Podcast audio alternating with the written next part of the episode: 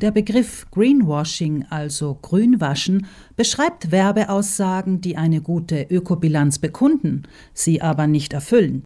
Etwa umweltschonend, klimaneutral, grün sind Slogans, die im Marketing unverfroren verwendet werden, obwohl sie meist nur in einem eher unwesentlichen Aspekt stimmen. Reis Südtirol fragt die Geschäftsführerin der Verbraucherzentrale Südtirol, Gunde Bauhofer, warum die Hersteller dies dürfen. Es gibt hier sehr wenig gesetzliche Regelungen. Das heißt, der Ball ist wieder bei den Verbrauchern und Verbraucherinnen kritisch zu hinterfragen, was ihnen da präsentiert wird. Die Schwierigkeit ist, dass man manchmal zwischen echter Information und grünem Schein nicht auf Anhieb unterscheiden kann. Die EU-Kommission hat kürzlich eine Verschärfung ihrer Richtlinie über unlautere Geschäftspraktiken vorgeschlagen. Diese muss nun vom EU-Rat genehmigt werden. In nächster Zukunft soll es nicht mehr erlaubt sein, Umweltaussagen zu einem Produkt vage und nicht nachweisbar zu formulieren.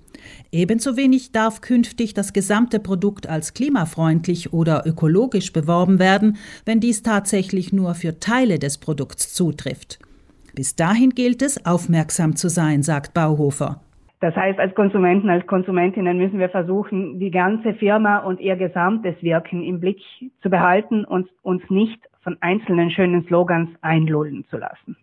Die Leiterin der Verbraucherzentrale weist etwa auf die Erdölindustrie hin, die sich gern einen grünen Anstrich gibt, obwohl maximal zwei Prozent ihrer Produkte klimaneutral sind. Die übrigen 98 Prozent sind indes äußerst schädlich für unsere Erde. Das andere Problem gibt sich bei den Modeketten. H&M hat angefangen, mittlerweile haben alle nachgezogen. Es ist dieses Fast Fashion Modell, bringt das Zeug zurück. Wir werden es recyceln und werden neue Kleidung daraus machen. Mittlerweile weiß man, dass das Ganze landet in Ländern des Ostens auf Deponien und wird nicht recycelt. Und das Ganze ist enorm problematisch für das Klima. Nun ein konkretes Beispiel für Greenwashing. Ein bekannter italienischer Reishersteller wirbt auf dessen Karton mit dem Slogan CO2 ist gleich Zero, ein Grund mehr. Hörerinnen und Hörer von Schlau gemacht wissen vermutlich, dass in Wasser angebauter Reis eigentlich ein Klimakiller ist, weil Mikroorganismen im Wasser das noch klimaschädlichere Methan in die Luft abgeben. Zurück zu unserem Reishersteller. Kleingedruckt schreibt dieser dann, dass der Energieverbrauch bei der Herstellung mit erneuerbaren Energiequellen kompensiert wurde. Bauhofer es wird keine Aussage über den gesamten Produktionszyklus getroffen. Man spricht allein über den Energieverbrauch in der Produktion und was mit dem Reis selber während des Anbaus und dessen Emissionen sind, darauf wird nicht eingegangen.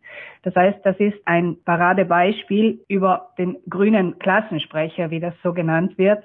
Ein Aspekt, der klimaneutral ist, wird hervorgepickt und der ganze Rest wird einfach unter den Tisch fallen gelassen. Auch an die Nespresso-Kapseln erinnert Bauhofer. Der Konzern möchte gern die Kapseln als recycelfähig durchgehen lassen. Dabei wird nur das Aluminium der Kapseln wiederverwendet. Klar ist, dass was überhaupt recycelt wird, dieser kleine Bruchteil, als minderes Aluminium wieder zurückkommt und es gibt ein großes Umweltproblem durch diese Kaffeekapseln. Dennoch haben wir alle das Bild im Kopf, dass Nespresso-Kapseln recycelbar sind. Wer sich also nicht irreführen lassen will, dem bleibt nur, genau zu lesen oder im Internet zu recherchieren, sagt Bauhofer. NGOs und Verbraucherverbände würden dies regelmäßig für die Konsumentinnen und Konsumenten tun und diese über ihre Webseiten informieren. Man könne das Greenwashing also durchaus enttarnen.